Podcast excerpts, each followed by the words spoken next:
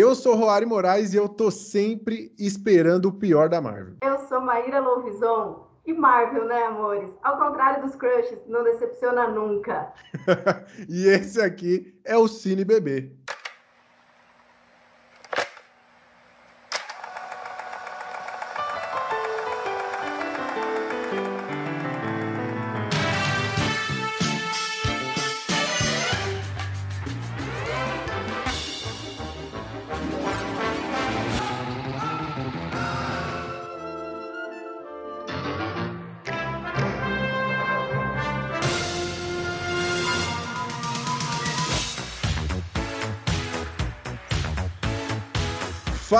Galera que está nos ouvindo! Esse aqui é o primeiro episódio do Cine Bebê. Daqui a pouco eu vou explicar direitinho para vocês o que, que é o Cine Bebê. Nós temos colegas que, que estão acompanhando essa gravação aqui, super legal. Obrigado a todo mundo que compareceu e obrigado também à minha co-host que está comigo aqui, Maíra Lobison, né, Maíra?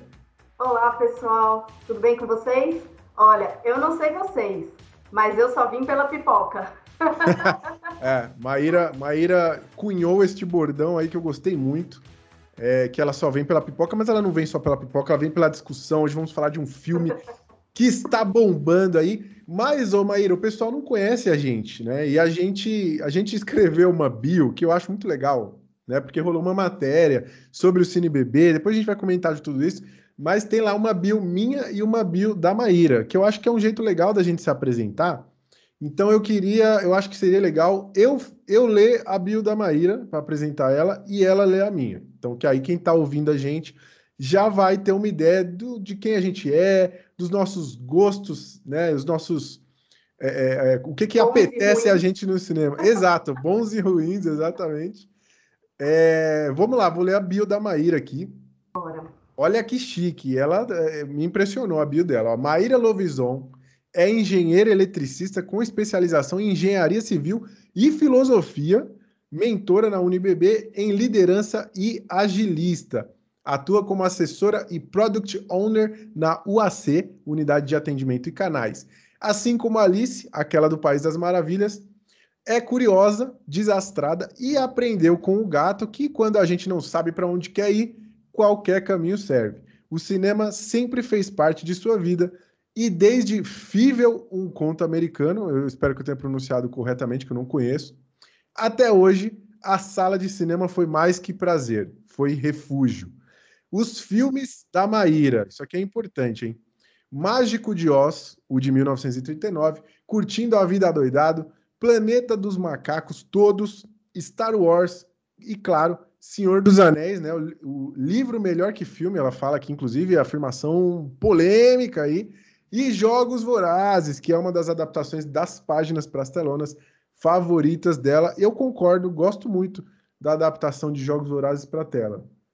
É, para mim foi uma das mais, mais bem feitas, assim, as menos pior, né? Porque o livro sempre vai ser melhor que o filme, mas sim, acho que sim. Jogos Vorazes chegou aí bem, bem perto aí da minha imaginação. Massa demais. Estou contigo nessa. Acho que o pessoal te conheceu bem pelo que eu vi ali, você é uma pessoa que é fã de clássicos, gosta daquela sessão, filme meio sessão da tarde ali, né? Um, tarde, curtindo a vida doidada. Só umas 300 vezes, né? Exato, exato. Bom é filme, bom que dá pra ver bem, entendeu? Cada, cada vez que assiste de novo, pela milésima vez, você tá vendo ali um outro pedacinho, enfim. E aquele final clássico, maravilhoso, né? Que vocês ainda estão aí, que vocês estão fazendo aí, aquilo é um... É um Exatamente. tendências, essa é a que verdade. Foi, então, foi é homenageado no Deadpool, né? Que é muito legal a cena que ele faz. Exatamente, eu gosto pra caramba também do Deadpool. Muito legal. E engenheiro civil e filosofia, uma coisa que tem nada a ver com a outra, né? E eu acho sensacional. É, e isso mostra muito quem é a Maíra, porque a Maíra é uma pessoa que, é, ao mesmo tempo que ela é devoradora de livros, ela é baterista na Gaviões da Fiel. Então, essa é uma pessoa. É uma mistura, né? Uma grande mistura.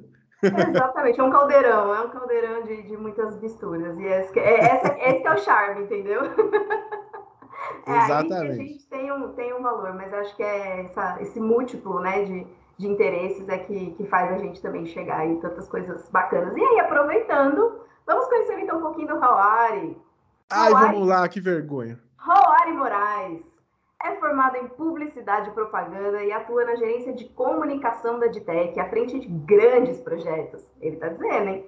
Estratégicos para a nossa empresa, como compilado que você talvez conheça. Temos fãs do compilado por aqui, cinéfilo declarado, nerd de carteirinha e eterno curioso, busca as respostas da vida. Mas, segundo o Google, existe aproximadamente 199 milhões. Então, ainda vai levar um tempo. É, usa chinelo de dedo com meia. Já pulou na piscina sem lembrar de tirar a pochete. Usa pochete, isso já diz muito sobre a pessoa. E tem a impressionante habilidade de comer uma pizza inteira sozinho carrega consigo a grande responsabilidade, essa sim, a grande responsabilidade de ser muito provavelmente o único Roari que a gente conhecerá na nossa vida e por isso ele se dedica ao máximo para ser o melhor possível, o melhor Roari que a gente pode ter. Filmes do Roari, Relatos Selvagens, sensacional, quem não viu, eu recomendo. Doze Homens e uma Sentença, de 1957, só para citar um clássico, né? Ele não quer pagar de, de povão aqui comigo e passar alguma mente. E para deixar os haters de musicais revoltados, fato, La La Land e Hamilton. Realmente. Pessoal, que, quem é... Não, quem tem preconceito com musical aí já tá errado. Já quero dizer isso. Se você está nesse grupo, você está errado. Tem grandes obras que, que são desse gênero aí. Você está perdendo momentos incríveis aí. É, mas fazer o quê, né? É para poucos, para poucos, é uma arte para poucos. O bom do cinema é isso, que ele é democrático, tem para todo mundo, né? É, e agora eu acho que estamos devidamente apresentados, né, Maíra? Acho que já, já, já sabem mais ou menos a bagaceira que vai ser isso aqui, né? Exato. Já, já estão cientes, não podem mais dizer que não estão avisados. Exatamente. Ó, já temos comentários aqui, o pessoal que está acompanhando aqui já está comentando. É, pessoal falando que adorando, falando que a Angelina Jolie tá no elenco de Eternos, realmente. Pessoal falando, tô aqui, o Ricardo. Valeu, Ricardo, pela presença. Fabiana perguntou: não vi ainda o Eterno. Será que vai ter muito spoiler por aqui? Fabiana é o seguinte: teremos spoilers, mas é, vamos tentar fazer isso com parcimônia. Então, se você tem uma leve tolerância, acho que dá para curtir o papo aqui. É, o Marcel Mas concordou com moderação. Com é, moderação, spoilers com moderação. É porque Combinado? vai ter coisa. Tem coisa que é difícil de não falar, falar sem spoiler, né? É, o Marcel. dicas também, né? Até aí, né? Questão de cena, Isso. Mas, então, acho que vale a pena. Aproveite. Exatamente, exatamente. Ó, o Marcel concordou contigo aqui da adaptação de Jogos Vorazes, falando que ela é boa mesmo. A Brícia comentou que adora crítica de cinema e, e spoiler, ela tá nem aí aí é um feito que ela comentou aqui, eu vou ter que elogiar aqui, que ela conseguiu assistir Sexto Sentido, mesmo sabendo do final. A pessoa que dá spoiler de Sexto Sentido é um cretino. É um, é pra... um criminoso, eu É um criminoso, é um criminoso, é um criminoso, realmente. A Érica, nossa parceiraça aqui, falando que adora spoiler também. Então tá tudo tranquilo. Valeu demais, pessoal. Continuem comentando aí. Já já a gente vai abrir um bloco para vocês participarem aqui ativamente do papo. E eu quero explicar rapidamente para você que está desavisado, pegou esse podcast, chegou aqui por qualquer razão. Vou te explicar o que, que é o Cine BB. O Cine BB é, é o clube de cinema dos funcionários do Banco do Brasil. Então a gente se juntou, galera que trabalha aqui no Banco do Brasil e ama cinema se juntou para é, é, fazer essa comunidade aqui de cinéfilos, né, de nerds de cinema. É, e a gente quer toda semana ter esse encontro e esse encontro vai gerar esse podcast CineBB maravilhoso, tá? Se você não é funcionário do Banco do Brasil, infelizmente, você não pode fazer parte aqui do clube, não vai ter a experiência completa, mas pode ouvir o podcast, curtir as nossas impressões e tudo mais. Se você é funcionário do Banco do Brasil, gosta de cinema, quer participar do clube, tá mole, você pode procurar no, na pesquisa lá no Teams CineBB ou vai no portal da tecnologia, né, o portal lá da Ditec, que tem uma matéria exclusiva sobre o CineBB, e aí você pode acessar pelo link, ou me procura, procura Maíra, enfim, arroba comunica no Instagram, vai ter jeito de você entrar aqui, tá? Vem fazer parte do clube, porque hoje, Maíra, nós vamos falar sobre um filme... Uh, Vamos falar sobre um filme, né, Maíra?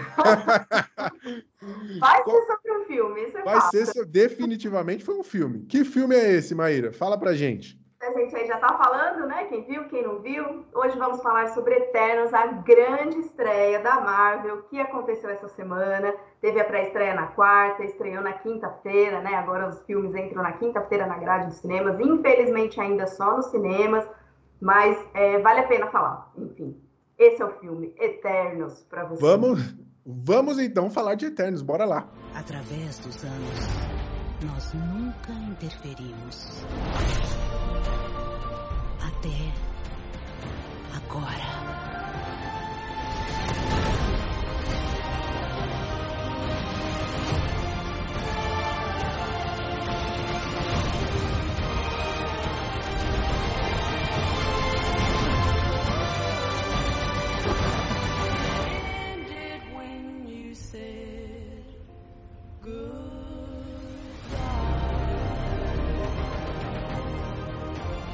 Bom, gente, então, Eternos. Já falamos aqui, alguns assistiram, outros não assistiram, mas em resumo, o que que rola? Os Eternos da Marvel Studios apresentam um empolgante novo time de super-heróis que a gente gosta. Aliens ancestrais que vivem na Terra em segredo por milhares de anos. Depois daquele rolê do Thanos, vocês estão ligados lá em Avengers Endgame, uma tragédia inesperada força eles a saírem das sombras para se reunir contra os mais antigos inimigos da humanidade, os deviantes. A treta é antiga, é tensa e vai dar canseira. Esse é o resumo do filme. Boa, boa, Maíra. Isso resumiu bem. Acho que você resumiu bem. Cara, esse filme aqui, eu já vou avisando para você que está nos ouvindo e o pessoal aqui do, do nosso clube, que eu não sei nem por onde começar a comentar. Eu, eu acho que o que a gente pode. Vou, vou fazer uma proposta aqui para você, Maíra. A gente tem nesse filme a apresentação dos Eternos, né? Que são essas, é, esses seres criados pelos Celestiais, que depois a gente vai tentar explicar o que, que são os Celestiais, mas os Celestiais criaram os Eternos para proteger a Terra dos é, deviantes, que são essas criaturas terríveis aí, né? É, só que o filme tinha uma missão difícil, que era apresentar para a gente 10 personagens novos, né? Que são os 10 Eternos. Aí eu queria ver, eu queria falar, Maíra, de cada um deles rapidamente. É, eu vou, é, é e aí a gente inicia o papo. Eu acho que já. Falar rapidamente desses 10, é, porque são 10. Desafio, desafio. Vamos lá. V vamos começar aqui pela. Só pelo. Vou, vou, vou, passar a ficha técnica rapidamente do filme, porque eu acho que já entra nesse que papo. Também é né? de peso. Que também é de peso, ó. O filme ele é dirigido por ninguém mais, ninguém menos que Chloe Zhao, vencedora do Oscar aí por Nomadland, diretora premiadíssima, e ela é acostumada a fazer filmes independentes, né? E aí ela pega essa bucha que é Eternos. Vamos falar da, do trabalho dela já já aqui também. Eu acho que vale destacar também o cinematógrafo do filme que é o Ben Davis, né? E o Ben Davis ele tem uns filmes interessantes no, no currículo dele, aquele ele já foi, ele já fotografou outros filmes da Marvel, né? Tem aqui o, o Capitão Marvel, Guardiões da Galáxia e o Três Anúncios para um Crime, que é um filmaço. Quem não assistiu aí, vale a pena. Então, já tem essa parte técnica, a galera tá bem servida. Agora vamos falar do elenco, que eu vou te falar, gastaram uma grana aqui para trazer essa galera.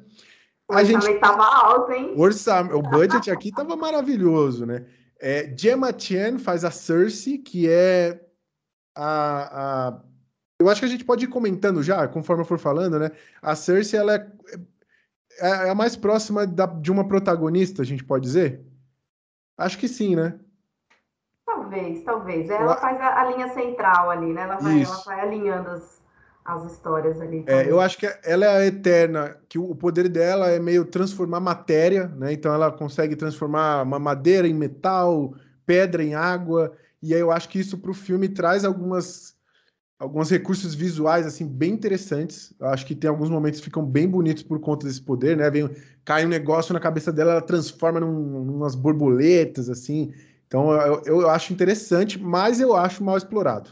Já vou cravar essa aqui. Acho que o poder dela é mal explorado. Aí a pessoa já quer causar, tá vendo? Já quer não, reclamar. Já... Não, eu achei vou sensacional. Ter que dizer, vou ter que dizer. Porque aquela tem. Aí esses spoilers de leve, tá, gente? Não vai atrapalhar a experiência de ninguém, mas né, tem um momento que ela vai pegar um ônibus e vai né, transformar ali em, é, em outro tipo de matéria. E é lindo, e tem um monte de, de, momentos ali em que isso realmente aparece de uma forma muito bonita. Ela é tipo uma bruxa das ilusões, né? Então ela trabalha com essa questão da ilusão e da, da mudança de materiais, e as cenas são lindas.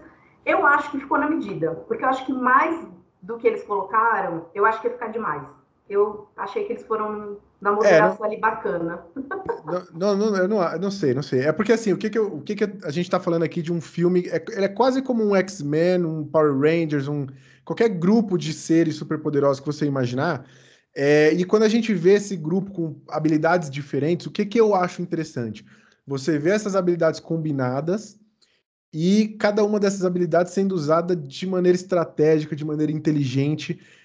Essa personagem eu não gosto muito porque eu acho que ela reage muito ao que está acontecendo. Eu não acho que ela, sabe, ela tem ideia do papel dela ali, vou fazer isso, enfim.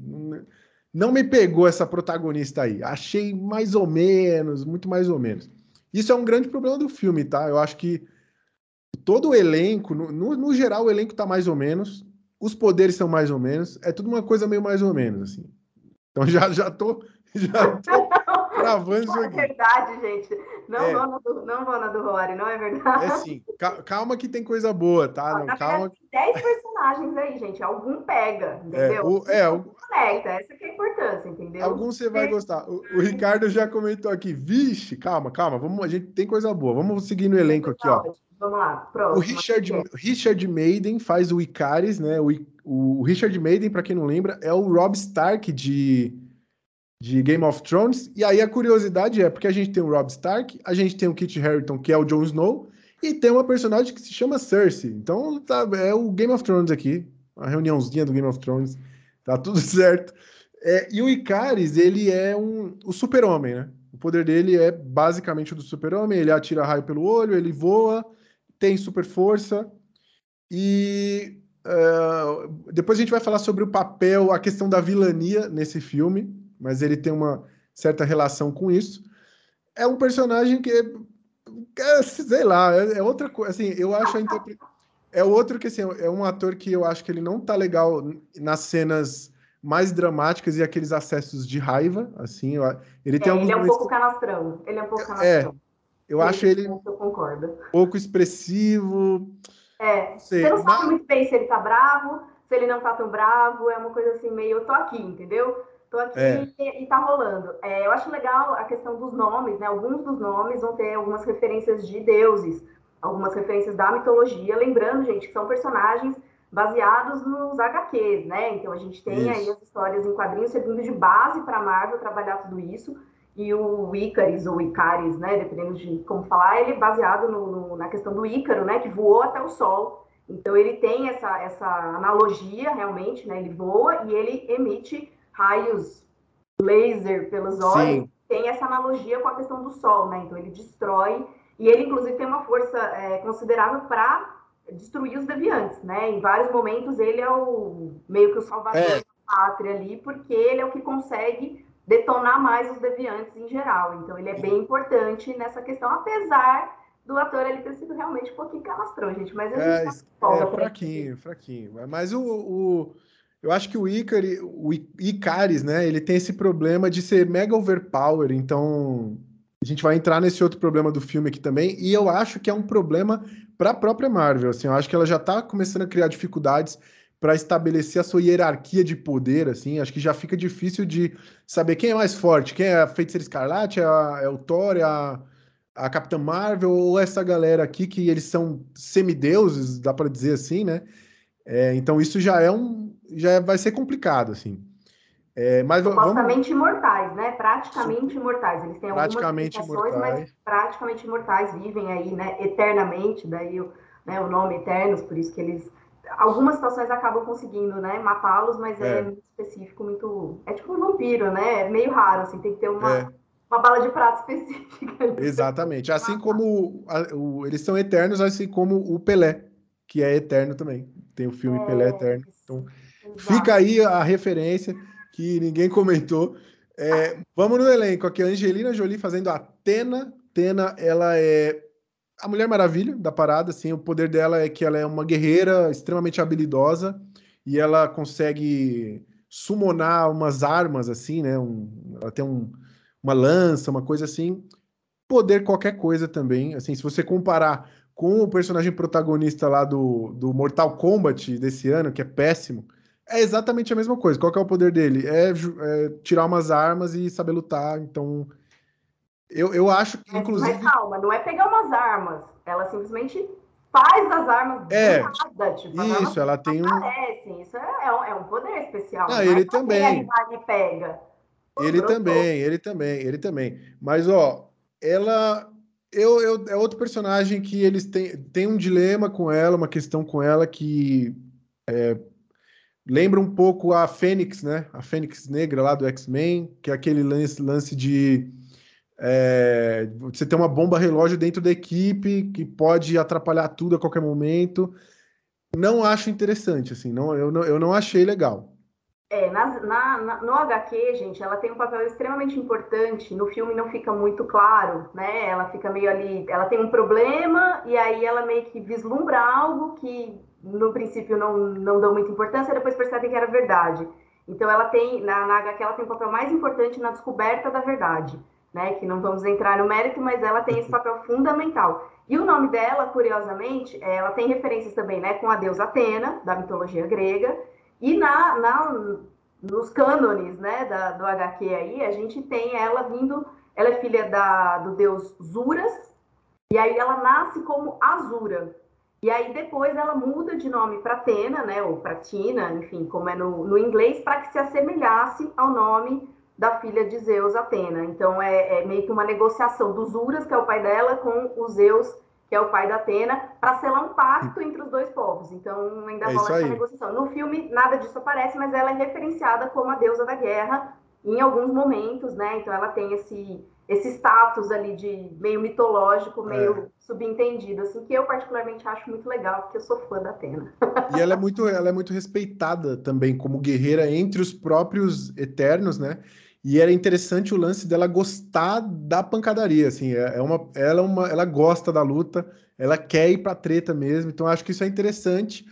Mas assim, o pessoal tá falando aqui que eu tô doidão, né? Calma, gente, calma.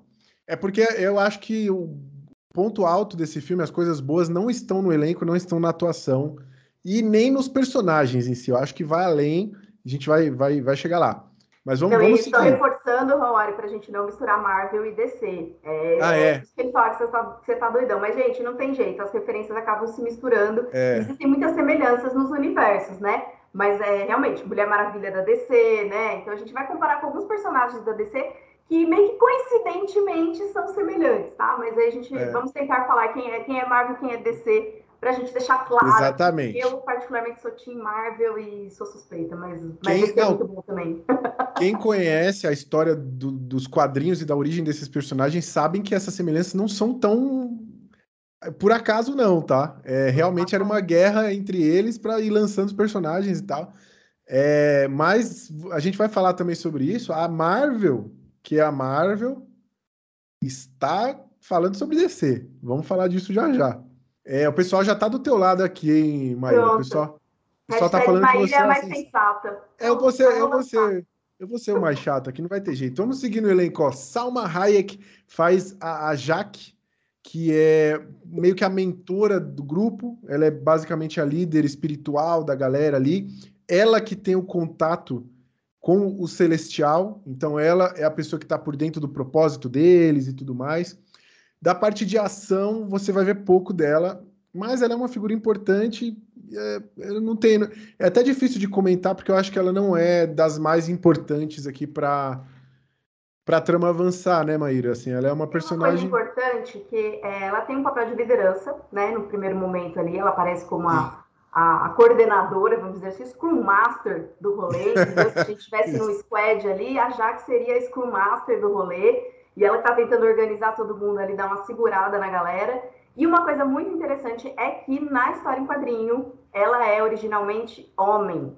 E a Marvel, para o lançamento do filme, decidiu torná-la uma mulher. E isso é interessante exatamente por ela ocupar esse papel de liderança, né? Então, essa mudança traz muito mudança no significado, né? Originalmente é um homem branco, né? E eles trazem a, a Salma Hayek com uma outra proposta, né? E para mudar olhares mesmo, mudar visões, porque, né? Aquela história, tipo, ah, mas meu super-herói é assim, é assado, amigo, seu super-herói nem existe, então vamos deixar ele ser do jeito que a gente quiser. Exatamente. então, eu achei bem legal que eles trouxeram uma mulher, uma mulher, na minha opinião, uma, uma, uma atuação bem, bem interessante e que trouxe bastante vivacidade para o filme, assim, pelo menos na minha visão, trouxe uma, um conflito meio que humano, apesar dela ser eterna, né? Trouxe uns conflitos humanos ali bastante interessantes para o visual geral.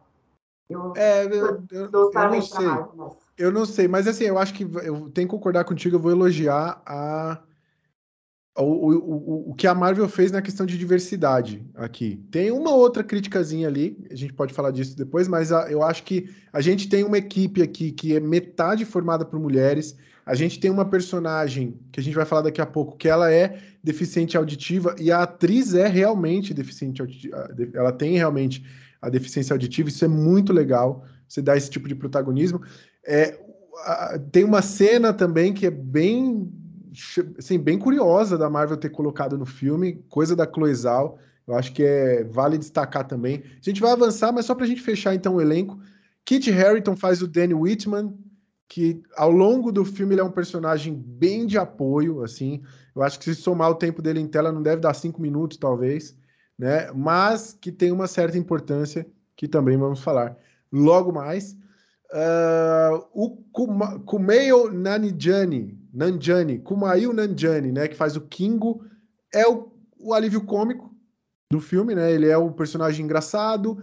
O poder de Bom, o pessoal tá implicando comigo aqui, mas vocês, quando vocês assistirem o filme, vocês vão ver que os poderes são muito qualquer coisa. Assim, é rainho, piu, piu, piu, sabe? Não, não é. Assim, não, não, são poderes impressionantes, assim, não são poderes. Você não vai se apegar ao personagem pelos poderes, e o dele é um dos mais sem graça, assim, é, é atirar raiozinho mesmo, assim. ele, inclusive, faz o dedinho de arma, o que é bem ridículo. Mas o personagem tem um carisma, e é, é, um ator que eu gosto muito, ele tem um timing cômico excelente. É, então eu gosto de, de, eu gosto desse personagem, eu acho ele, eu acho ele legal. Entre aí, os... Monique, ó, Monique tava querendo saber o que, que, tem de bom, então, na visão do Roari aí, ó. Alguma coisa boa tá aparecendo, tá vendo? É, vai, não, tem mais. Funcionou. Tem mais. O alívio cômico funciona, por um lado, né? Por outro, a gente tem a Marvel com aquela mesma questão de, assim, a gente tá falando aqui de um filme onde o mundo tá prestes a explodir, os caras têm sei lá quantos dias, eles falam, não, daqui quatro dias, e aí os caras estão sentados numa mesa fazendo piada, e isso é uma coisa que me incomoda muito nos filmes da Marvel, porque não existe senso de urgência, senso de perigo, você não sente que o universo está correndo perigo, sabe? Não tem essa sensação. É divertido, é engraçado, você vai rir, mas é aqueles mesmos problemas de piada deslocada, de.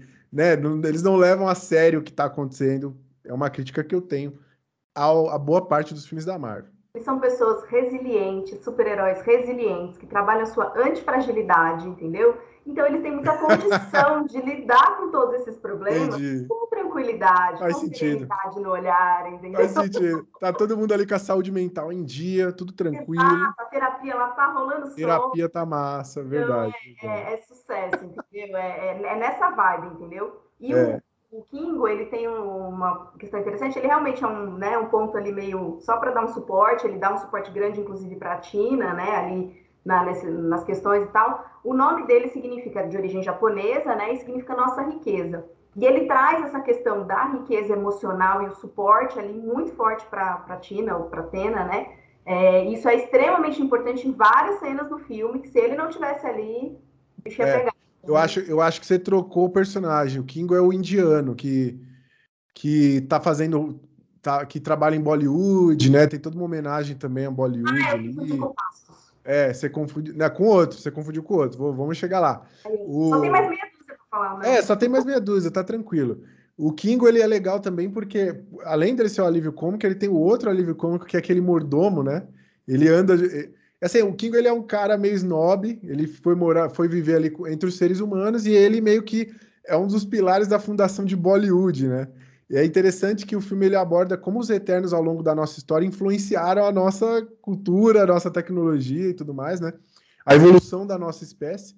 E o Kingo foi para Bollywood, virou um astro de cinema e tal. Pode ser meio estereótipo, pode ser lido como meio estereótipo isso, até o fato dele ser o personagem engraçado. Mas eu, eu gosto, assim, eu acho que é um personagem que me fez rir. E o mordomo dele é hilário, assim, o mordomo dele completamente deslocado, é um personagem divertidíssimo. Que eu acho que traz esse suporte também ali, né, gente? Os personagens cômicos em geral vêm em duplas, né? E ele é. tem aquela, aquela para dar as deixas ali, né? Para começar é. acontecer realmente. Então, Boa. Então, funciona legal, funciona bastante. Ele é a escada, ele é o Dedé é. do Didi aqui. Dedé do Didi, exatamente. Ele é o Dedé, e é bem é. legal, funciona. Agora a gente vai falar sobre um personagem que eu acho problemático. Todos eu acho, né? Todos até agora, mas esse aparentemente é mais, gente. Não, esse é o pior. Para mim é o pior dos Eternos, assim, que é a é interpretado pela Lia McHugh, que é a Sprite. Como assim? O pior? Pra mim, é o pior dos personagens. É o mais inútil ao longo da história, com o pior poder que tem. Não, não concordo, não concordo. Não, eu não acho. nessa linha, gente. Gente, Sprite, na tradução que eu assisti legendada, eles traduziram como duende. Não Isso. gostei, porque Sprite pode significar duende, fada, espírito. Tem várias traduções possíveis para Sprite. Eu acho que duende foi a pior, porque duende no Brasil tem uma conotação meio. Entendeu? E aí o Roar já foi influenciado pela legenda. Eu já tô, já tô vendo isso. Não, não. Ela como uma fada, eu já tenho uma outra visão dela de que ela tem uma questão espiritual ali importante também nesse, nesse grupo, né? Ela fica, ela mora com a Cersei um tempo, ela ajuda a Jaque um outro tempo, ela tem um, um papel importante, mas ela é meio que tratada como uma criança da história. Apesar Sim. dela ser um Eterno da mesma forma, só que ela tá num, num visual estético né, infantil. Então ela é menor, ela tem, né, ela não cresceu e aí ela vive a eternidade na Terra como uma criança. Quer dizer, castigo, né, gente? Então, assim, considerando tudo isso, eu acho que ela ajudou pra caramba, fez muita coisa e ela merece poder se desenvolver, porque, meu, ninguém merece ser para sempre, né, subjugada ali como aquela que não, é, que, que não é adulta, que não é madura, que não sabe o que é para fazer, né? Então eu particularmente chamaria ela de fada. É, pode ser. Vamos, vamos até chamar de Sprite, acho que dá para chamar pelo nome original aqui dela. É, ela tem esse dilema que a Maíra falou, né? Que ela foi criada pelo Celestial de uma forma extremamente sacana no corpo de uma criança e ela viveu por milênios e é uma criança, né? É, é, de certa forma, é interessante a, o dilema dela de, pô, eu queria. Todos eles, eles conseguem se infiltrar no, entre os humanos e ter uma vida relativamente normal, com exceção dela, né? Que ela tem sempre essa questão de. Ela vive num corpo que não condiz com a idade dela, com as experiências de vida que ela teve.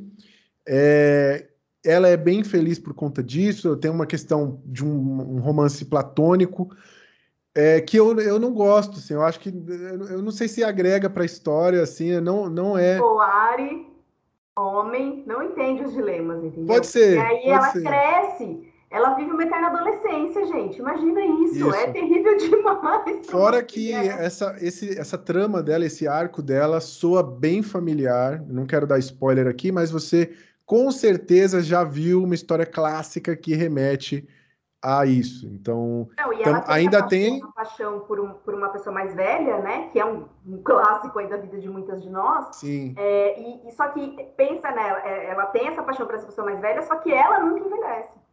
Então Exato. ela permanece naquela eterna, né? Tipo, ah, se você não fosse tão criança, quantas pessoas já não passaram por isso, né? Se você não fosse tão criança, só que a gente cresce e aí a gente vai vivendo outras experiências. Ela sempre fica naquela condição. Então ela sempre tem esse porém na vida dela. É, deve ter sido muito angustiante, assim. E, e como você falou, uma sacanagem, porque podiam ter. Né, o cara esse fez ela. Então Celestial é muito. Jeito. É muito sacana esse Celestial aí. Mas o, o, eu acho que ela sofre do mesmo problema que eu falei de ter. O, o poder dela não é ruim, porque ela, ela é uma. Ela cria ilusões, né? O poder dela é isso. Ela cria ilusões, então eu acho que poderia ter sido melhor explorado também, assim como outros, como eu falei, eu acho que eu nos combates ela não, o poder dela não é usado de maneira inteligente. Tem um outro lampejo ali, mas acho que podia ter, ter sido usado de forma mais interessante. É, e, a, como eu falei, a história dela soa tão familiar que não tem esse ar de novidade. Eu não me conectei com ela, não consegui. Mas também, enfim, para mim ela é a pior deles. E vamos falar agora do que para mim é o melhor deles, de todos os Eternos aqui, que é interpretado pelo Barry Cogan, é o Druig. Para mim, é o melhor dos Eternos, meu favorito aqui. E eu vou dizer por quê. Eu vou dizer por quê. O poder do Druig é controlar a mente, né? Ele consegue controlar a mente do, do de outros seres. É, e ele é meio que o, o pilar central da grande discussão do filme sobre livre-arbítrio. Né? Eu acho que é muito legal isso, porque ele tem o poder de controlar a mente ao longo do, do da, da, história da humanidade. Os Eternos, eles é, vivenciam lá guerras, eles, eles veem, né? eles assistem os seres humanos se matando pelos motivos mais idiotas, e ele é o primeiro a perceber, pô, peraí, eu posso fazer alguma, alguma coisa, eu vou ficar aqui só vendo a galera se matar? Então eu, eu gosto muito do, do ele é o primeiro a trazer esse dilema, né? De a gente pode, por que, que a gente está aqui? A gente está aqui só para ficar olhando? A gente está aqui para fazer alguma coisa? Então eu gosto demais. E o Barry Cogan, que é o ator que faz ele, inclusive ele faz o Sacrifício do Servo Sagrado, que é um filme incrível. Ele tem essa característica de ter essa carinha de psicopata é uma mistura de psicopata com alguém que. com uma pessoa, um menino de bairro que apanhou dos colegas na rua, sabe essa coisa? Então ele já traz esse ar de, de você ficar, pera, ele que é o vilão? Será que ele que é o vilão? Será que ele é bonzinho? Então eu acho muito. Esse é um caso perfeito de casting exato, assim. Eu acho que ele foi perfeito para esse papel e é o meu favorito. Assim, entre os, os Eternos, é o meu personagem favorito. É, ele, é, eu, eu gosto também, eu acho que ele tem essa, essa importância realmente, e ele é o que vai trazer esses questionamentos, tanto do livre-arbítrio, quanto do, né, do nosso papel, até onde a gente vai para ajudar, até onde a gente vai para salvar, né? Que, que assim, apesar de eles serem deuses, né, imortais e super-heróis, eles trazem dilemas humanos, né? E esse é um dos dilemas humanos, né? Até onde a gente vai. Inclusive, Howard fez uma palestra no Inspira Bebê uma vez sobre isso. Se você encontrar, se vê uma pessoa se afogando, você salva a pessoa ou você filma? Né? Essa é uma grande discussão, né? Quem quiser, inclusive, procura aí no YouTube, Inspira Bebê, Roari Moraes, fica a dica, jabá do momento. Valeu, boa, obrigado pela propaganda. gostei, e essa gostei. discussão é importante, né? Você vai ajudar. E o, e o Druig, ele tinha isso, né? Ele queria tentar ajudar a humanidade da maneira que ele entendia, né? Então, ele queria parar guerras, ele queria parar grandes conflitos, ele queria trazer harmonia. E, ao mesmo tempo, o papel deles como eterno, né? Na Terra não era esse, supostamente. Aí eles tinham todo um né, um trabalho em cima disso. Então, eu acho que o papel dele é realmente muito rico e casa bem mesmo. Então, acho que é um, um ganho muito grande, realmente, aí, esse gosto. papel. E, e eu, eu, sou grande fã do Barry Cogan, esse. Vocês vão ah, tem um filme dele também que, se eu não me engano, ele tá no Animais, America... É, Animais Americanos. Incrível. Esse cara é maravilhoso. Esse cara é maravilhoso. Ele tá em casa aqui. Tem outros dois, faltam dois só. Três.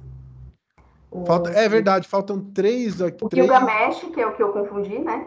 Exato, é o, o, vamos falar dele agora, que é o, o Gilgamesh, que é interpretado pelo Madong Seok, Seok, não sei como é que fala em japonês isso, perdão pela pronúncia, mas o Gilgamesh, o poder dele é a super força, né? Ele tem um, um soco muito poderoso. É, e, e, ele é, é, um personagem interessante, assim. Eu achei que eu não fosse gostar por conta desse poder também, que é bem qualquer coisa, mas ele é um cara que ele é muito grande, parrudão, assim, né?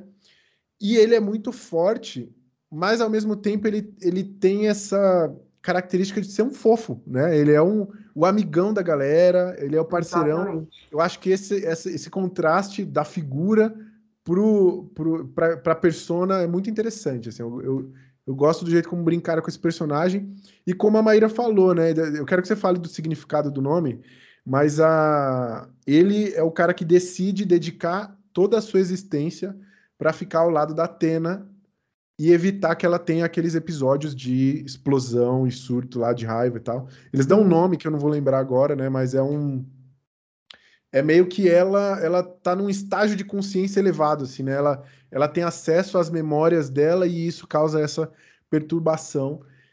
É, mas ela, fala. Ela fala... acessa memórias anteriores que Isso. os outros não estão acessando, e aí ela parece, né?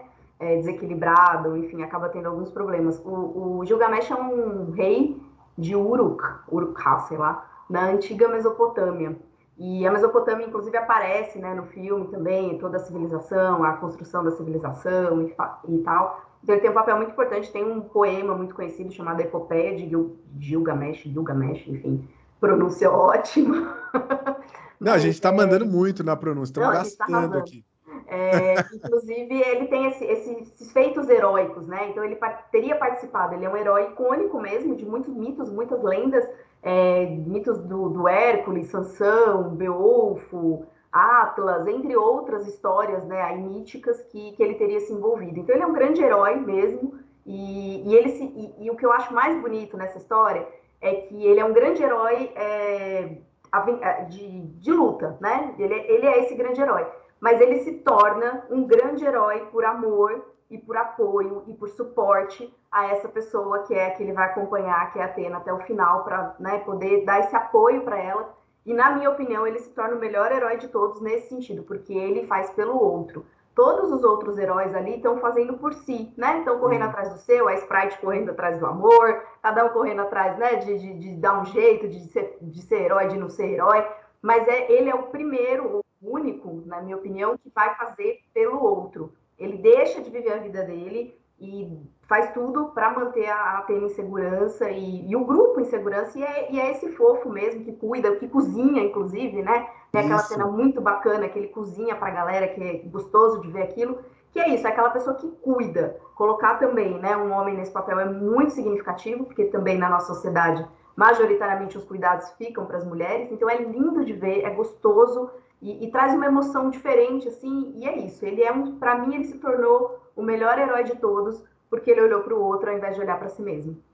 Boa, falou bem, falou bem. Poético agora, hein? Falou bem, mas eu concordo. Por incrível que pareça, o chat está em choque. Eu Meu concordo Deus. com a Maíra. o personagem é interessante mesmo. Assim, é fácil de se conectar com ele. Ele, é, ele tem algumas piadinhas também. É um, é um personagem interessante, assim. O poder eu não gosto, mas eu acho que esse personagem vai além da habilidade dele, assim, eu acho que é, tá, é massa. e acho que mostra isso, vai além da força. Isso. A força é de menos ali nesse rolê, né? Ele tem uma super força, mas ele demonstra ao longo da jornada que a super força dele é o de menos, que o coração dele vale mais. Olha, diria diria até que a força dele não é a força que a gente vê, né? A força desse personagem está é, em outra camada, assim, é bem legal isso. Bom, tem mais dois, tem mais dois personagens aqui só pra gente comentar. Tá acabando, gente, aguenta. Tá acabando. A, a, Lauren Ridloff, que eu falei que é uma atriz que realmente tem uma deficiência auditiva, eu achei isso incrível do casting desse filme aqui. Ela interpreta a Macari, né? Que é, me perdoem a comparação, o Flash do filme. Ela é a personagem velocista, né? Lembrando é... Flash DC, gente, só para o Ricardo não ficar bravo com a gente. Exato. Essa é uma personagem que, é, apesar de eu achar que o filme, por estar tá apresentando 10 personagens, faz isso bem, acho que ele desenvolve os personagens na medida do, do possível, do que dava para fazer, e divide bem o tempo de tela aí para os que são mais é, importantes, pelo menos para esse episódio de Eternos que a gente está vendo. Eu acho que ela é, é uma das que é prejudicada nessa divisão, assim, porque é, eu acho que ela é pouco desenvolvida. Eu, pelo menos, fiquei mais curioso para ver ela. Ela aparece, tem um momento da história em que ela some e de repente ela aparece. Você fala, sério, era isso que ela estava fazendo? Só, sabe? Eu senti falta de ver mais dela e da habilidade dela, porque tem um momento no filme em que ela, ela, de fato, ela resolve usar o poder dela para uma, uma um, resolver um conflito lá e você fala, caraca, ela pode fazer isso, é muito legal a, a luta dela, né? O, ela usando o poder dela. E é uma pena que nesse filme ela aparece pouco nesse sentido, mas acho que nos próximos a gente vai ver mais. Assim, a minha única crítica é que ela aparece pouco, mas eu achei legal. Eu gosto de personagem velocista, assim, não sei você, mas é um poder que me agrada e o dela eu achei bem, bem feito na tela, assim. É, eles tiveram cuidado realmente com os efeitos, eles falaram sobre isso, inclusive, né? Eles usam, é, eles mostram como é que fica o entorno de onde ela corre, né? Então tem um, um, efeito visual muito bem feito realmente com relação à velocidade dela, fica muito bom de ver, né? Não é simplesmente tipo apareceu e sumiu, tem ali um, uma jornada, é, é bem bacana. É, por, por, curiosidade, né? A primeira vez que ela aparece nos quadrinhos é na década de 40 e ela entra na primeira vez como Deus comando Mercúrio que é o mensageiro dos deuses, né, que é o, o, o Hermes nos mitos gregos, e também tem essa questão da, da, velocidade, né, quem levava as mensagens. E também, assim como a Jaque, nos quadrinhos originais era um homem branco, e aí ela vem agora no filme como né, uma mulher e como deficiente auditiva, interpretada por uma deficiente auditiva. Acho que isso traz uma riqueza uma profundidade, né? Porque ela fala por linguagem de sinais e tudo mais. E Sim. isso traz verdade, né? Isso é bem bacana, bem gostoso de ver também. E aí uma frase que eu achei sensacional dela, da atriz, na numa das entrevistas que fizeram com ela sobre a escolha do papel, que ela fala o seguinte: quando eu lia sobre mitologia grega, meu filho pequeno me perguntou o que significava honra. Isso aqui é o significado de honra. Eu estou muito honrada em estar aqui. Para mim, essa frase dela reflete exatamente o que a gente está falando, né? Quando a gente fala em diversidade e representatividade, que não é só papo, né, de ficar falando, de trazer, é, é para efetivamente as pessoas se sentirem representadas. Exato. E essa frase dela me traz muita, muito conforto, né? Porque é isso, é, faz parte, né? Todos nós fazemos parte dessa realidade e podemos ser super-heróis também, né? Isso não nos impede, não nos limita e é bem bacana, achei bem bonito. Muito, muito massa. E ela se tornou aí a primeira é, heroína do MCU com deficiência auditiva, então sensacional. Por isso que eu falo, eu fico um, pouco frustrado de ter visto pouco dela em tela. Como eu falei, são 10 personagens, não dava para né, ficar fazendo tudo, mostrando todo mundo, mas é, paciência, vamos torcer para ver mais dela. Gostei muito. E a gente vai agora para o nosso último Eterno aqui, que é o Fastos. Fastos, interpretado pelo Brian Tyree Henry. É, é um ator que eu gosto, é um ator de comédia, né? Ele tá na série Atlanta, quem, quem gosta aí da, da série. Ele é, é, um, é um bom ator. Estranhamente, eu gostei mais da família do Fastos do que do personagem em si, porque o poder dele. É, é outra, outra coisa, problema com o poder dele, porque o poder dele é.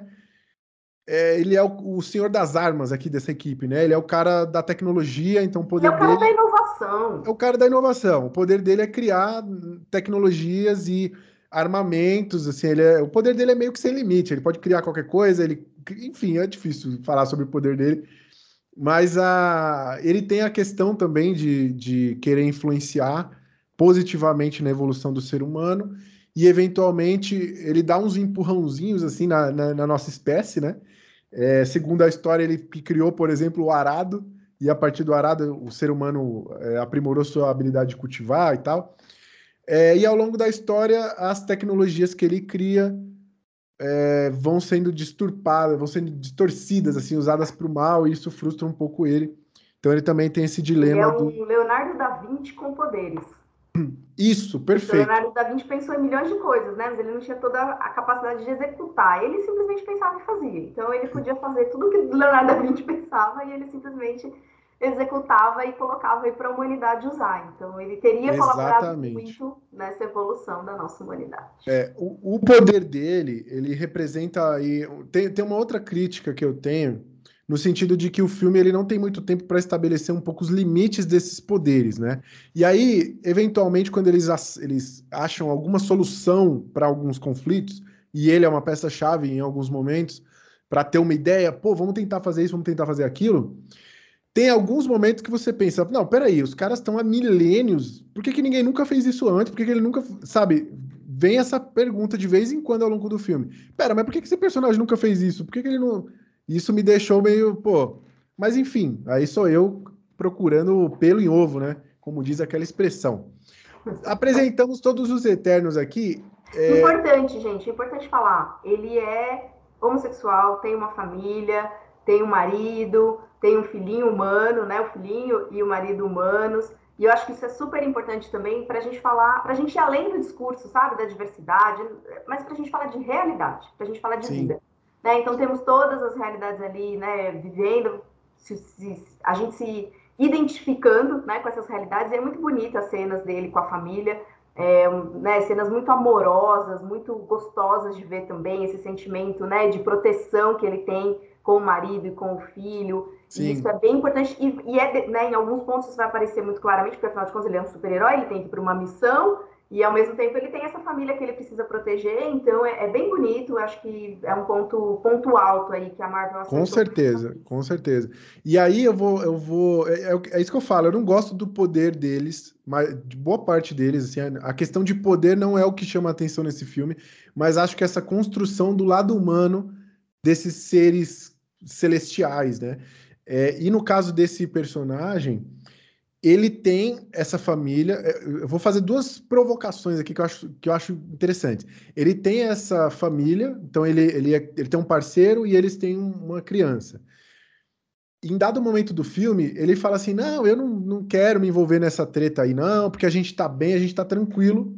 E um personagem, acho que até o Kinjo, né? É o, é o, o Kingo. Eu acho que é o Kingo que fala: Não, peraí, se você tá tranquilo, se você não tá usando seus poderes, o que, que é isso? Ele atira na janela e o filme revela que ele tinha lançado ali uma proteção em volta da, da casa. E aí a minha pergunta para você, Maíra, do que essa família está se protegendo? E o que, que será que Chloe quis dizer nesse momento? Eu acho isso muito interessante, né? Então. Com certeza, eu acho é... que é, é, isso, proteger do, do, do, mundo, né? Do externo, e aí as, as reflexões filosóficas podem ser várias, né? Dos ataques, esses ataques podem ser físicos, de bombas, de tiros, de guerras, mas podem ser os ataques morais, né? E, e muitas outras questões que podem aparecer. Então, eu acho que é uma sutileza ali que você pegou bem que, é que muito legal. alerta, né? Olha isso, é... precisamos se proteger aqui, né? E eu acho muito bonito Exatamente. o papel do marido dele, né? Que fala, não, vai lá, mas você tem que ir, é seu papel, é seu... a gente vai estar aqui te esperando, né? Vai dar tudo certo.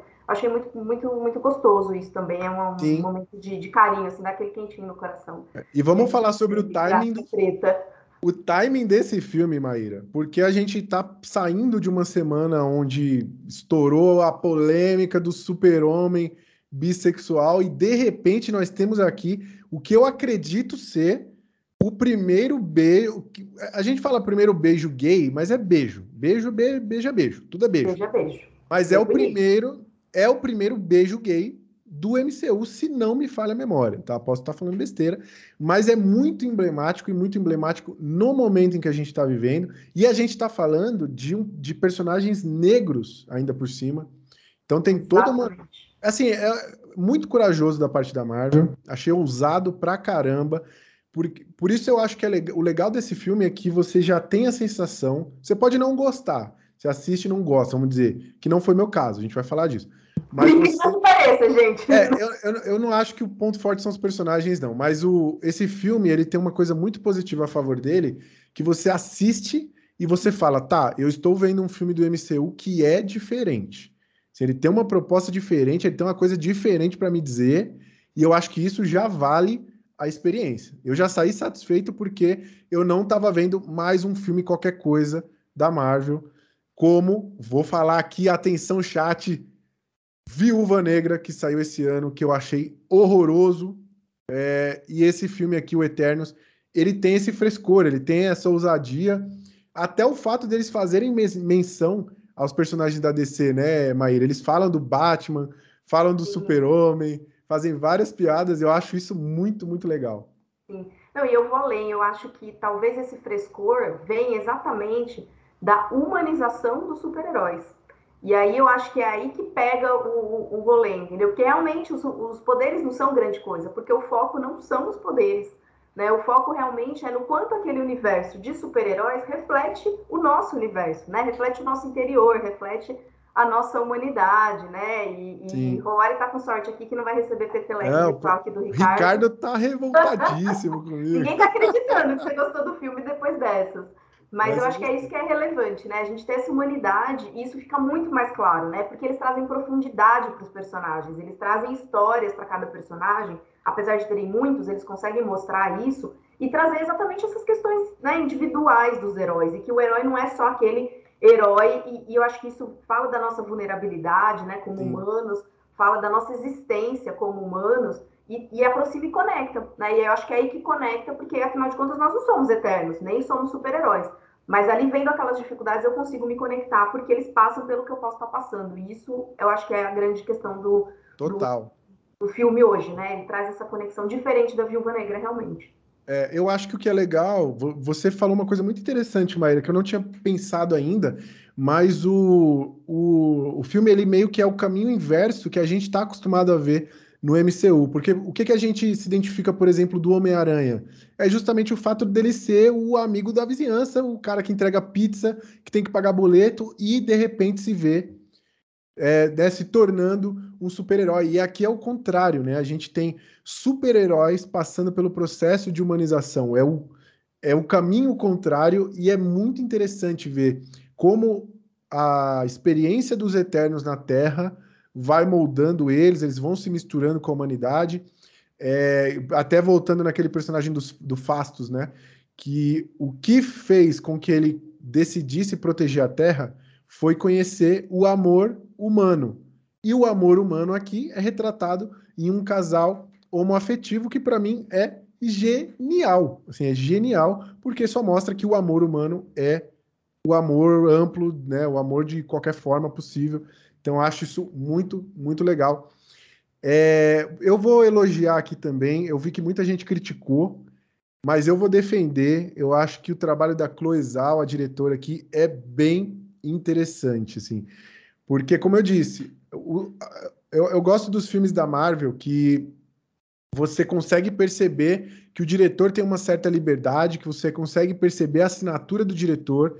Então isso já proporciona uma experiência diferente e eu acho que aqui a gente tem, assim, até nos momentos em que o filme está mostrando um romance que, assim, os romances também são bem sem graça aqui nesse filme, mas sempre que o filme está mostrando um romancezinho, aquela cena que talvez você não esteja tão interessado, o, a forma como aquilo é filmado é muito bonito, assim, é um ou é um take abertão, assim, aquela paisagem linda, aquele aquele fim de tarde, aquela iluminação natural, ou é um close. Então eu, eu gosto muito do trabalho da Chloe Zhao. Eu acho que mesmo que você esteja vendo uma cena em que não tá lá tão interessante, o plano de fundo que ela propõe ali é bonito pra caramba. Trabalho também da, da fotografia que é bem legal. Tem umas cenas bem bonitas aqui. Tem cenas em que daria para fazer um wallpaper assim, massa. Né? Então eu, eu gosto. Eu vi muita gente falando mal, mas eu particularmente gosto.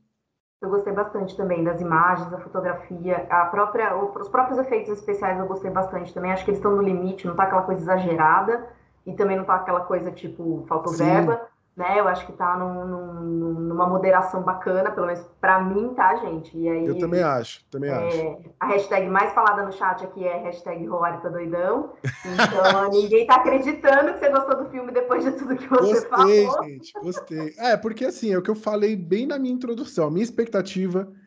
É, eu não sou o cara mais fã de filme de super-herói. Eu já tô sobrecarregado de ver tantos filmes da Marvel, assim, eu já não tô mais tão engajado. E quando lançam um filme tipo Eternos, que é uma galera que eu não sei, não conheço a história, aí eu já fiquei, ah, tá bom, já tava completo, minha expectativa era zero, assim, então saí com um saldo extremamente positivo, de verdade. Tem muita coisa a ser elogiada do filme aqui. Os efeitos visuais que a Maíra comentou, tem, tem um ou outro momento assim que aquela tela verde de fundo fica chamativa, assim, mas é muito é muito raro, assim, no geral, eu acho que o, o CGI compõe bem, eu acho que é massa. É...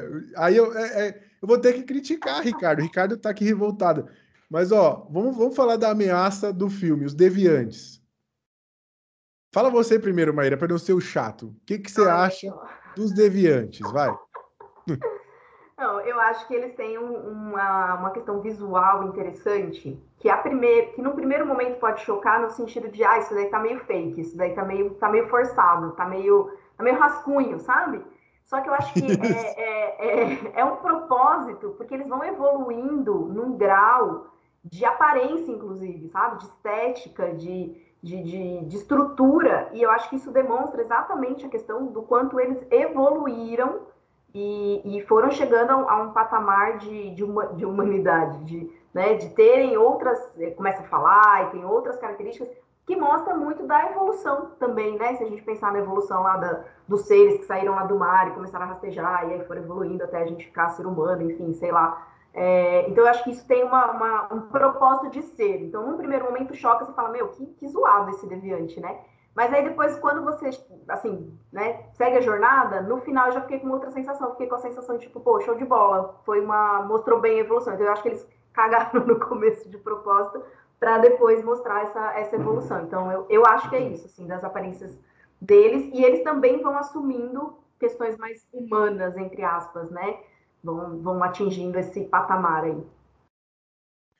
É, eu poderia vir aqui e falar que esses personagens de CGI você pode substituir por qualquer personagem de CGI de qualquer filme, mas eu estaria sendo leviano por conta dessa, dessa parada que a Maíra falou.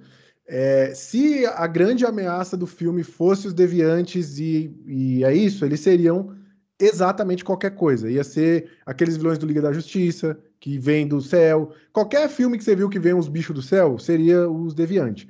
Mas a proposta do filme é justamente você questionar quem é o vilão aqui, né?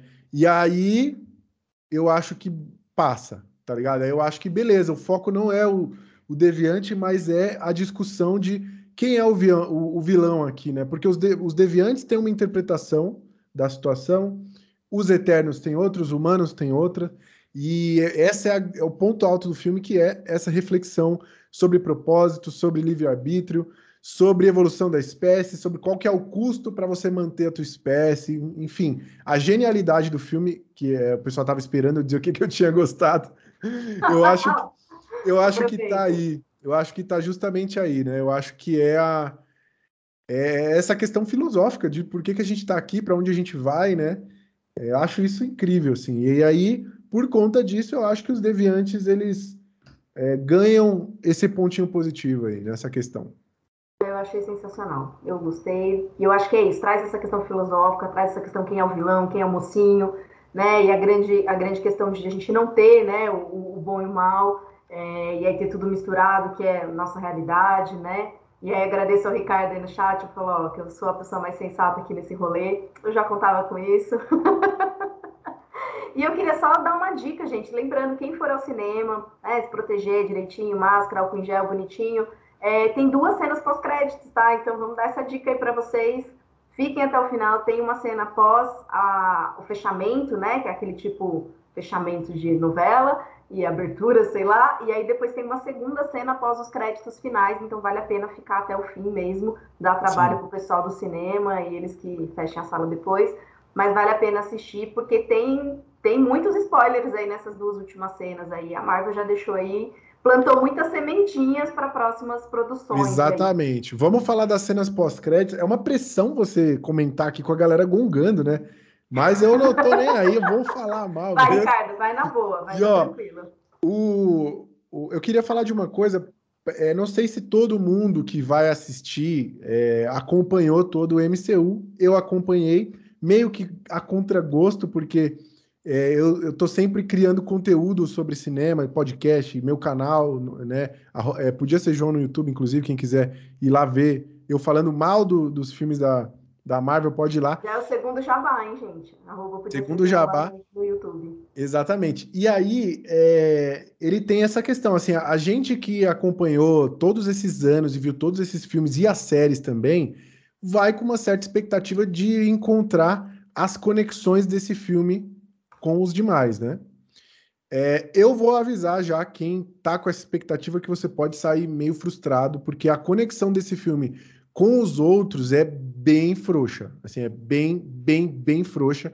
É, eu entendo o que a Marvel quis fazer e eu acho interessante porque quem não viu nada pode assistir o Eternos e vai entender, não depende dos outros filmes, assim, isso é bem legal. É uma obra acessível e expande o universo, assim. Então, a partir de agora, eles estão querendo contar essa questão mais cósmica, assim, né? Mais é, espaço, universo e tal. Então, os Eternos vão ficar ali e a gente vai ter as nossas histórias terrenas aqui com o, o, o Falcão, com o Homem-Aranha e tudo mais. Eu acho isso interessante. Por outro lado, a conexão com o MCU é bem fraca, assim, eles fazem uma outra menção, assim, bem de leve. Tem uma conexão pelos quadrinhos, tá? Aí é, não aparece no filme, né? Mas eles falam do Thanos, falam daquela questão, né, de quando ele eliminou metade da população e tal. E uma curiosidade, gente: Thanos, no, na, nos cânones na, da história em quadrinhos, é um eterno também. Ele é filho Sim. do mentor, que também é um eterno. E o Thanos, ele, é, ele nasceu na colônia de Titã e ele foi hostilizado pela sua própria raça por conta da sua pele roxa. E essa pele roxa, supostamente, é devido à presença de genes deviantes em sua fisiologia. Então, o Thanos é supostamente uma mistura, um, um eterno que nasceu com genes deviantes.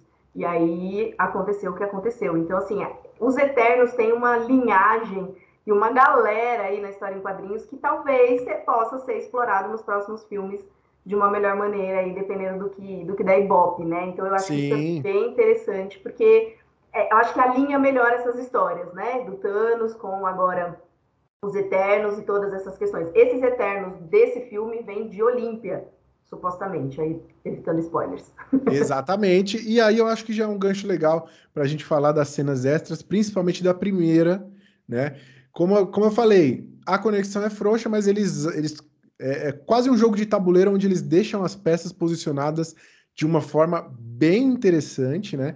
E a primeira cena que a gente tem, a gente tem os Eternos, é, parte da equipe dos Eternos, para a gente não dizer né, tudo o que aconteceu, não vamos entregar o filme todo, mas parte do grupo ali tá na nave deles, eles estão indo fazer uma coisa, e de repente se abre um portal ali dentro do, do, da nave e sai um ser que.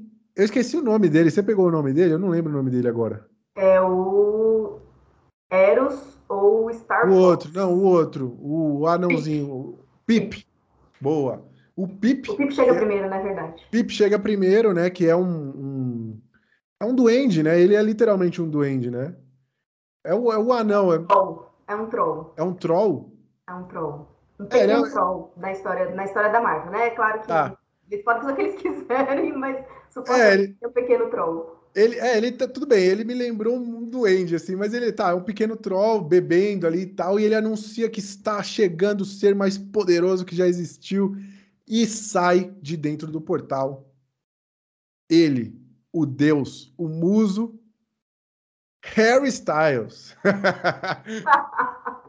Quem aí. Eu, eu achei incrível também essa seleção, porque ele é realmente um deus, né? Um deus, deus grego. E de fato, agora ele foi consagrado aí como um dos eternos. Mas quem é ele, Maíra? Você que está afiadíssima aí. Quem é? na mitologia, ele vem como Eros, ou Star Fox, que, pasmem, seria irmão de Thanos. Olha só, hein? Interessante, interessante. E ele vem para ajudar essa galerinha aí que sobrou dos Eternos que está na nave, e aí deixando aberto o caminho para uma nova história complexa e aí ligando com a história do Thanos e ligando com a história do, do Endgame, do, do Avengers e ligando com Avengers e aí prometendo, né, mundos e fundos aí para uma próxima para uma próxima versão. Deixa uma Exatamente. Harry Styles então agora faz parte do MCU num papel importante é, e eu acho que eu acho que o Eternos abriu um caminho para uma coisa bem legal. Assim, eu, eu, se sair um Eternos 2, que muito provavelmente vai sair, talvez não com Cloizal, não sei se ela vai continuar é, à frente da franquia aí, o que eu acho, o que eu acharia interessante de ver, mas eu fiquei animado para ver uma continuação assim. O caminho aberto foi legal. E a segunda cena pós-crédito, Maíra também estudou o tema pra caramba, que eu já sei. A gente tem o personagem do Kit Harington, né, o, o Nate, que no filme é o namoradinho ali da Cersei, né? Da, daquela Eterna. Até então a gente só sabia que ele era humano, mas ele se revela um personagem que não é tão importante assim nos quadrinhos da Marvel, mas que a gente sabe a Marvel tem essa habilidade de pegar os heróis B ali e contar histórias legais, vídeo Guardiões da Galáxia, né? Que é, são grandes, é o grande hit, né? Um dos grandes hits da Marvel. Eram personagens também ali da, de segunda linha é, e a gente tem esse personagem. Mas, ô Maíra, explica aí é, quem é o Nate, assim, quem, quem o Nate revela ser na última cena pós-crédito? O Bane, né? Eu tô confundindo também. Dane, não, né, é, é, não é Nate o nome dele? Achei que era Dane Whitman. Enfim, Deixa, depois a gente é acerta Dane. o nome. Falei besteira, Dane, Dane. Desculpa aí, galera. Dane, Dane Whitman. Whitman. Dane Whitman, isso mesmo. É, ele não é um eterno, né? E ele aparece ali, como o Rory falou ali, alguns cinco minutos no filme Olhe Lá. E, mas ele é, na história em quadrinho, ele é um herói que vai se tornar o Cavaleiro Negro nas histórias em quadrinhos. E ele assume esse papel do Cavaleiro Negro do seu tio, que era um membro na corte do rei Arthur. E aí a, aproveitando a lenda do Rei Arthur, é canônica, adoro falar essa palavra, a gente, acha chique, canônica no universo é Marvel dos quadrinhos, é, né, parece que eu entendo do assunto, fica importante. E ele vai, é, e aí tem essa conexão no final, porque ele vai, esse, né, no, no filme, ele vai encontrar, e aí spoiler um pouco grande, ele vai encontrar essa espada de Excalibur, e aí, supostamente, dando a ele aí a questão dele ser o Cavaleiro Negro. E aí tem uma voz que fala nesse momento, e essa voz aí, alguns dizem que pode ser o tio dele, que está passando esse cargo para ele, vamos dizer, e que pode, muitos apostam que pode ser a voz do Doutor Estranho também. Não aparece, Sim fica aí no ar e a gente com as nossas conjecturas malucas aqui. Exatamente. O que dá para dizer é que é uma voz grossa, que pode ser a do Cumberbatch. Pode dar. É que é muito rápido, assim. Você, é. você é pego de surpresa e não dá para cravar. É, pode ser que seja, pode ser que seja realmente o espírito do tio dele ali, porque a espada, pelo que eu vi, ela não é a Excalibur, não. É uma, tem um nome que eu não vou lembrar agora, mas essa espada, ela foi criada ali pelo, pelo Merlin lá, toda, toda aquela mitologia em volta da espada, e ela é uma espada que tem essa, esse espírito, né, de... Ele tem esse espírito maligno na espada que é, o, a pessoa que estiver empunhando ela vai ter esse, essa, essa vontade de matar, a pessoa fica, né, sanguinolenta, violenta e tal, mas carrega também todos os superpoderes da espada, então a pessoa fica protegida. É, tem, tem, uma série de superpoderes. Espada de ébano. Muito obrigado, meu querido Ricardo. É isso. É uma espada que vai trazer aí para o nosso querido João das Neves, o Jon Snow, é, o ônus e o bônus, né? Então ele vai é, ficar extremamente poderoso, vai ser legal de, de acompanhar, mas também vai ter esse dilema de. É quase como o anel do Senhor dos Anéis, né? Ele traz essa essa carga negativa que vai consumindo o usuário. Eu acho que isso vai ser legal de, de assistir também. Eu não acho muito legal o fato de que o namoradinho da menina é revelado como uma, um ser superpoderoso, né? É, é, um, é meio conveniente, mas... Lembrando que ele não tem poderes, o Cavaleiro Negro não tem poderes, ele vai se tornar... Mas né? ter, eu digo ter essa... Tipo assim, o namoradinho da menina não pode ser só o namoradinho da menina, ele tem que ter, entendeu? Mas é uma forma de fazerem um, um, personagem que em breve vai estar tá ganhando série ou filme próprio. Provavelmente. É, mas é legal, é um personagem que eu tô curioso para assistir. É, pode ser que dê bom, pode ser um desses personagens que eu falei de série B que vai ganhar uma, um, um, destaque. É, e uma coisa interessante que eu andei vendo por aí, é, em determinado momento das histórias da Marvel, o Cavaleiro Negro é importantíssimo na luta contra Kang o Conquistador. Quem assistiu a série de Loki sabe quem é esse personagem. E aí você já vê como a Marvel é sacana e vai amarrando as paradas e os bilhões pingando e toda vez me fazendo ir lá gastar dinheiro com eles. Eu fico revoltado com isso. Exatamente. É, tá agora, agora, Maíra, uma última coisa que eu queria dizer sobre o filme. A gente vai abrir o espaço para a galera falar agora, mas eu queria dizer o seguinte: tem um momento do filme que é muito curioso em que eles vêm pro Brasil, né? Tem uma passagem na Amazônia.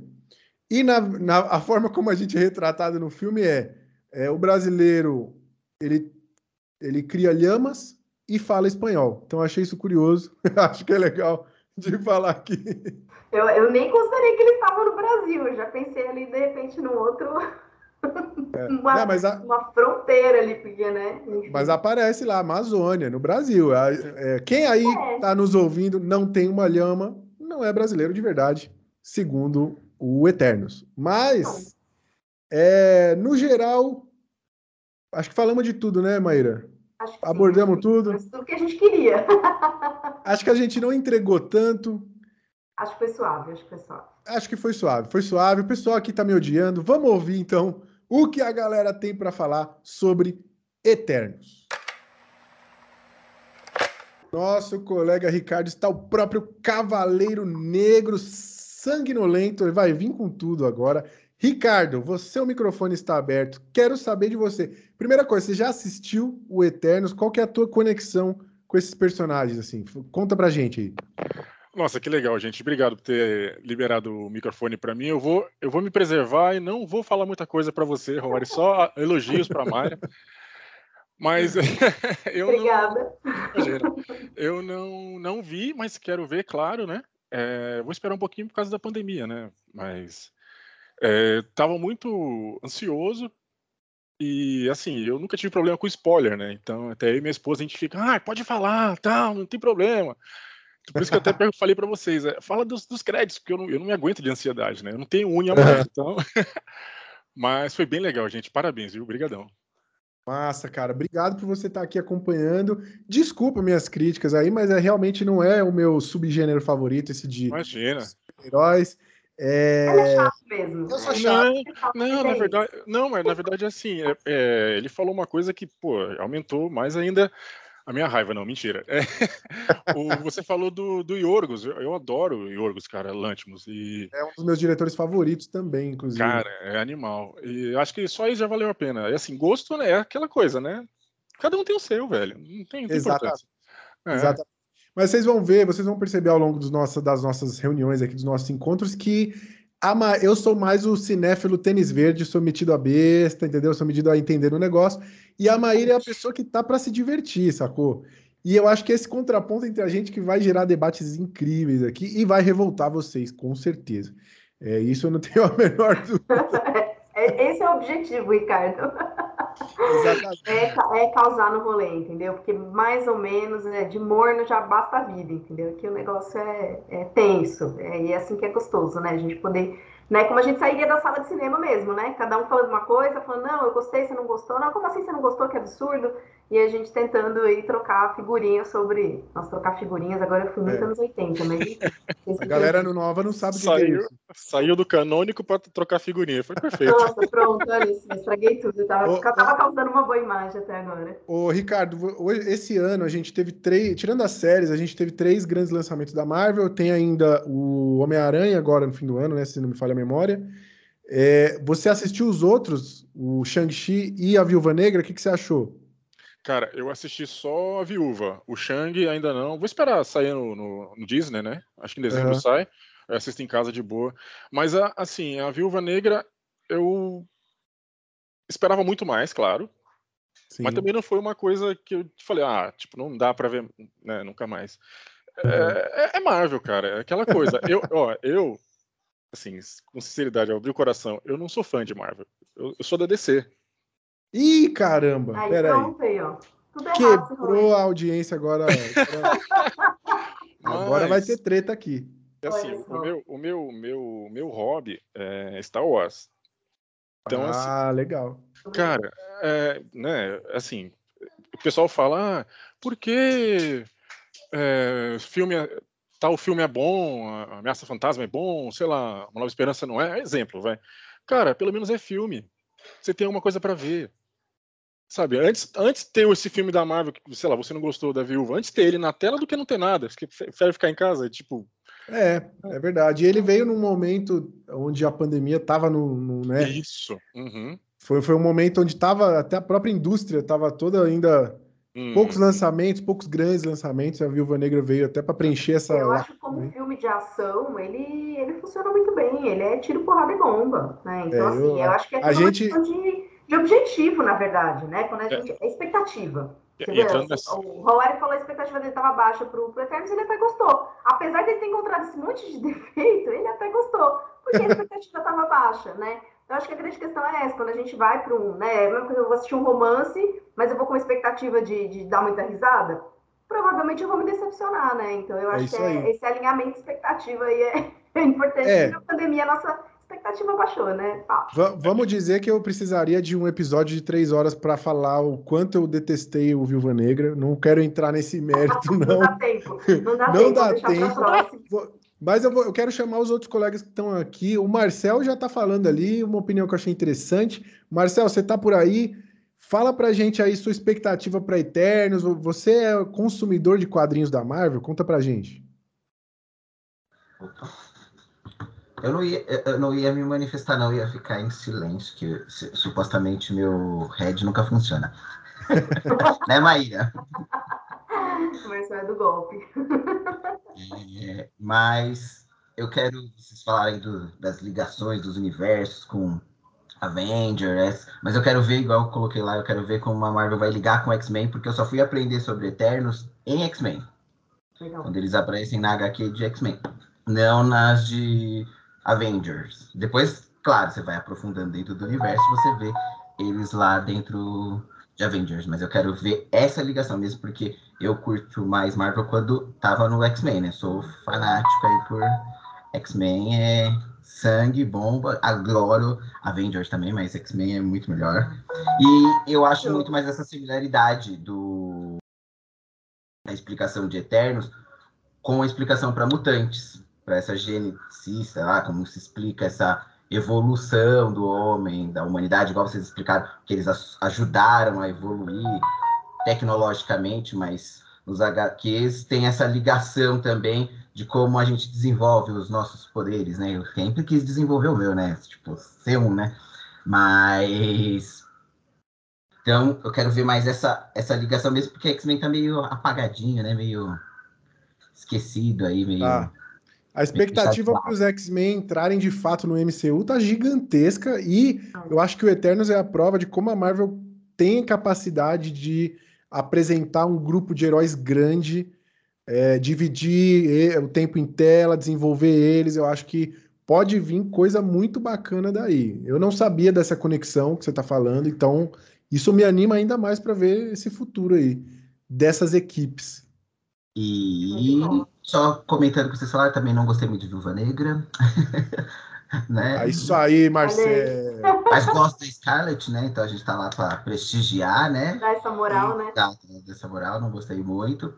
Não vi ainda também Shang ainda, porque eu tava ainda na época de pré-pandemia, mas agora já Passou os 15 dias, segunda dose tomada, vacinado, férias acabou, então amanhã já tá marcado, vou ver Eternos aqui, então valeu Boa. pelos spoilers, boa na... é bom saber e não, não ligo, porque depois eu começo a analisar, ver se é isso daí que ele falou, é condiz, é isso daí não condiz não, e depois vem as críticas, então muito é, obrigado, tá um de parabéns aí, e depender de mim, toda sexta estarei aqui, Avisem com antecedência e o filme, né, para a gente poder assistir, comentar mais ainda e falar mal. Ou bem, né? Ou bem, né? Combinadíssimo. Muito bom. Obrigado, Marcel. Obrigado, Ricardo, que participaram aqui do nosso papo. Obrigado todo mundo, que a galera do clube que acompanhou. Teve gente que precisou sair antes aqui do papo acabar, mas é muito legal a experiência da gente comentar junto do pessoal, o pessoal comentando. E então. é, eu quero, quero que o Marcel, o pessoal, o Ricardo também, depois vocês vão assistir o filme, aí o pessoal vai vir me cobrar, vai ser sacanagem isso daí. vai, tirar, vai vir tirar a prova. Falar, oh, você falou aquilo ali, aquilo ali, não, não era assim, não. Viajou, viajou. É, pode, pode cobrar aqui mesmo, tá, gente? Aproveitem o canal, cobrança aí, pode Isso. fazer boleto à vista, prazo, como vocês preferirem, não tem problema não, tá? A gente. a gente paga depois. É isso aí, é isso aí. Bom, estamos chegando agora no bloco final aqui da nossa conversa, é, onde nós vamos deixar aqui nossas últimas impressões e a gente vai apresentar para vocês a nossa escala cinematográfica, que eu sou completamente apaixonado por ela, criamos em conjunto aqui. Eu já falei para a Maíra que vou usar ela nos, meus, nos meus projetos fora, entendeu? Vou usar e, enfim, porque é muito legal. Melhor escala de todas. É a melhor escala de avaliação de todas e vocês vão entender por quê. É, a gente vai explicar a escala para vocês e fazer os nossos comentários finais. Então, a escala é como se a gente estivesse avaliando o filme de 0 a 10, só que ao invés de ser 0 a 10, ou 1 a 5, ou 5 estrelas, a gente vai classificar com frases icônicas do cinema que correspondem aí a uma determinada nota, certo, Maíra? Fala pra gente aí quais são as frases. É isso. Então, quando o filme for muito ruim, base né, ali embaixo, nota uma estrela, a gente vai falar que ele é Run Forest, Run. Não perca o seu Fuja tempo. dessa experiência, exatamente. Foge que é cilada. Se ele for um pouquinho menos pior, a gente vai dizer que ele é Houston, we have a problem ali, entendeu? Tem Exato. Um probleminha ali. Tem seus probleminhas, tem seus probleminhas. Se ele for ali no fede nem cheira, ali no meio termo, nota três estrelas. Francamente, minha querida, não estou nem aí. Quem não souber de onde é esse filme, depois a gente conta. Exato. E aí, para quatro estrelas, Ao Infinito e Além, grande Buzz Lightyear, o é, é, o filme, é o filme que passa de ano, mas que não é esse 100%. Né? É isso, é mas tá bom. Tá quase ali, tá quase é ali. É bom, diverte, bom, é. mas não é, não, não, é, não é aquele Star Wars, como disse o Ricardo, entendeu? Não é aquele que chega lá, não chega. E, finalmente, se ele chegar lá, cinco estrelas, topzera, o, o mais dos mais, My Precious, em homenagem ao nosso querido Smeagol, e aí a gente vai fazer de tudo para proteger essa preciosidade e ficaremos com ela. Então, essa é a nossa escala. E aí, prepare-se para a nota. Bom, vamos então. Eu vou, eu vou falar primeiro, vou tomar essa. Eu vou, vou começar, porque a galera já está odiando o meu ponto de vista, e depois a Maíra vem e melhora um pouco, tá? É... Vou falar o seguinte. Como eu disse, o filme bem dirigido, acho que é bem dirigido, tem um trabalho visual bem legal, o, seu, o CGI compõe bacana com o, o, o, o trabalho dos atores.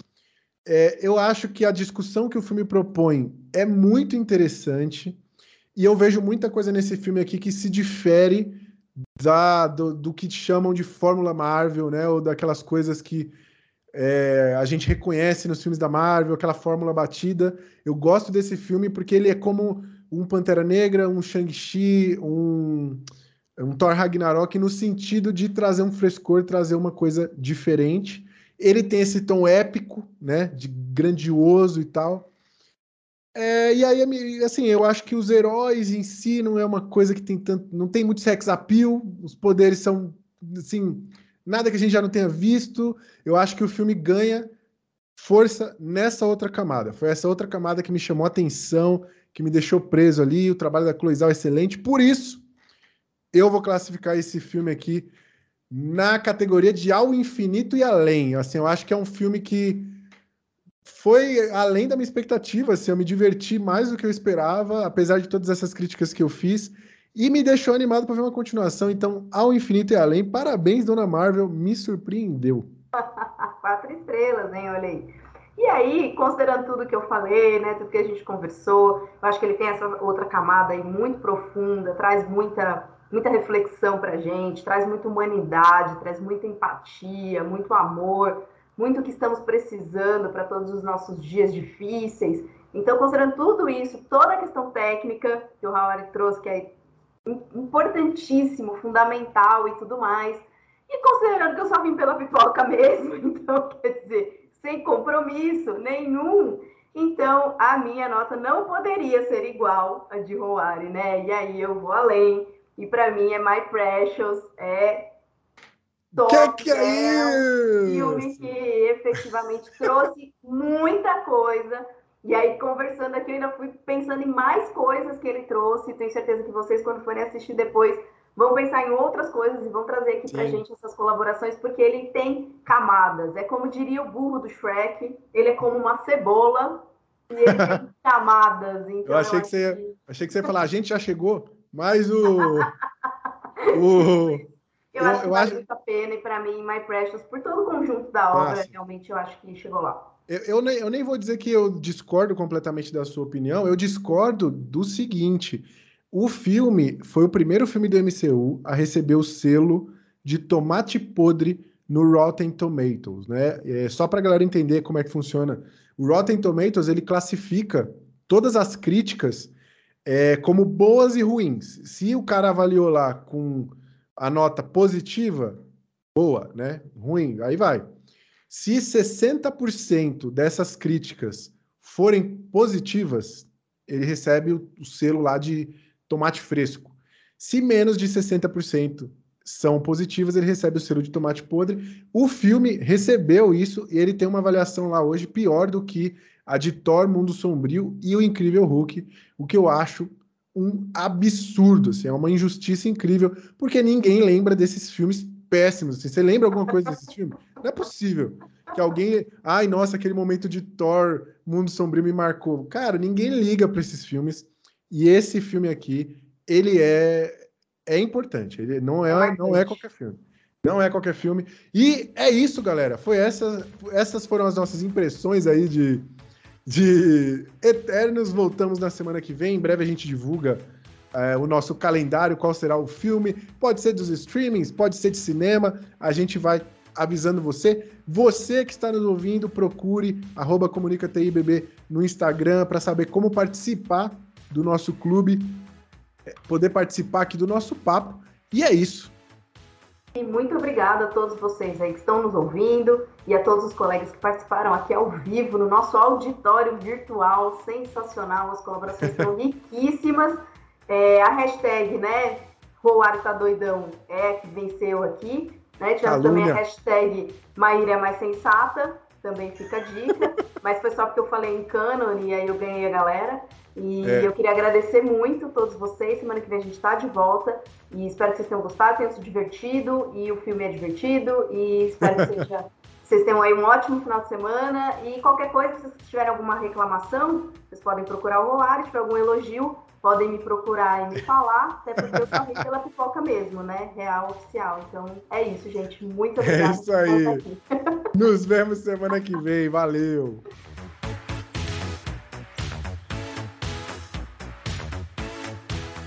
Esse podcast é uma produção da equipe de comunicação da Diretoria de Tecnologia do Banco do Brasil, apenas para fins internos. Para conhecer mais nosso trabalho, siga a gente no Instagram, comunicatibb, e se inscrevam no nosso canal do YouTube.